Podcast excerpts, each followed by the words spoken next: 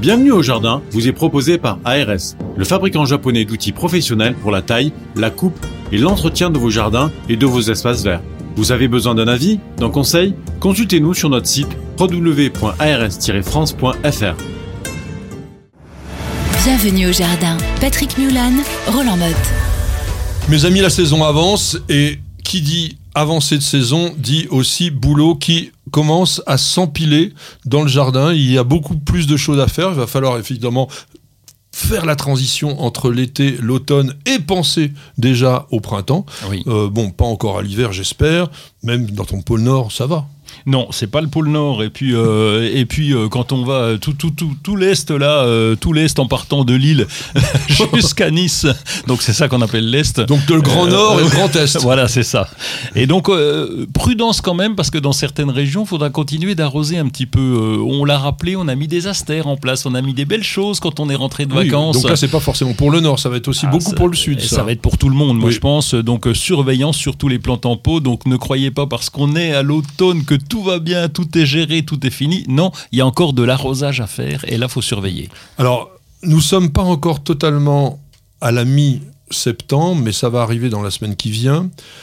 Généralement, j'ai tendance à dire qu'à partir de mi-septembre, il est préférable d'arroser le matin que le soir, parce qu'encore une fois, il ne faut pas que l'eau soit stagnante, parce que notre ami Roland vient de vous le dire, nous sommes dans une période très très très favorable au développement de l'oïdium par exemple, et mouiller les feuilles et qu'elles ne puissent pas sécher rapidement, ça c'est favoriser vraiment le développement des maladies. Donc arroser plutôt maintenant, on va dire à partir de 10h, 10h30 dans la matinée, pour que la plante bénéficie de l'eau, à moins que nous ayons un épisode caniculaire tardif. Oui, hein. Oui. Bon, mais sinon, si la saison est normale, c'est plutôt comme ça que l'on fait en ce moment. Alors on récolte aussi, on a déjà récolté la semaine dernière, mais là on récolte. Oui, on continue de récolter, parce qu'il y a encore des légumes qui vont bien, et puis il y a les fruits. Alors les fruits, tu vois, nous avons un bel Joséphine dans le jardin. Bel Joséphine, c'est une variété de pommes assez grosse, tu vois, elle est grosse comme ça. Tu vois un micro, 3 fois pareil.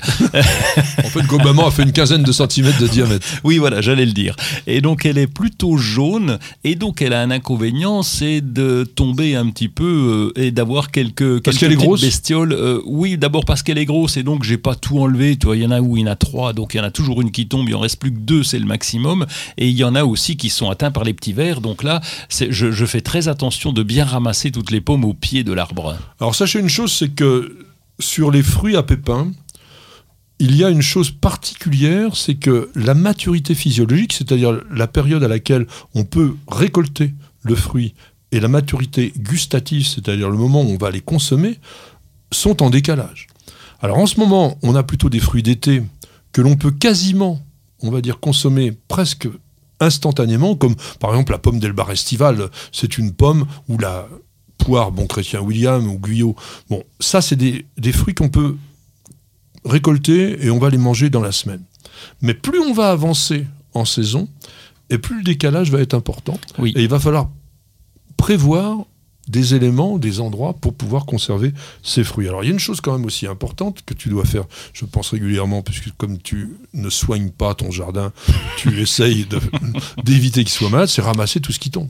Oui, c'est ramasser justement. Pourquoi ? Parce qu'il y a les petits vers qui vont se développer, qui vont continuer de croquer la pomme. Donc, je ramasse régulièrement, vraiment régulièrement. Et là, ça va pas au compost, hein, ça va tout derrière. On a un tas tout pourri derrière dans lequel on va stocker tout ça. Alors toi, tu es dans la région privilégiée des Mirabelles. Oui. Il y en a encore ? Non, c'est le mois d'août. Là. Oui, c'est août, oui. Non, mais j'avais retenu quand j'étais petit le 8 août, c'est là où... Mais ça n'a rien à voir, hein. Donc allez, c'est début août, on va dire, voilà. Et là c'est fini, oui. Donc on ne vous a pas parlé de Mirabelles, puisque nous avons, comme beaucoup d'entre vous, pris des vacances sur le mois d'août. En tous les cas, les Mirabelles, ça peut être intéressant aussi d'en avoir dans un jardin. Alors moi je vous dirais quand même que dans les jardineries, en cette saison, on met en valeur les plantes d'intérieur. Donc vous allez avoir beaucoup de sortes de plantes. Vous pouvez essayer d'aller voir s'il y en a qui vous intéressent. C'est le moment de les acheter. On fait des boutures. On en a parlé là avec Zouvida. Donc c'est le même système pour tous les arbustes que l'on peut bouturer. On ne peut pas tout bouturer, mais on peut essayer.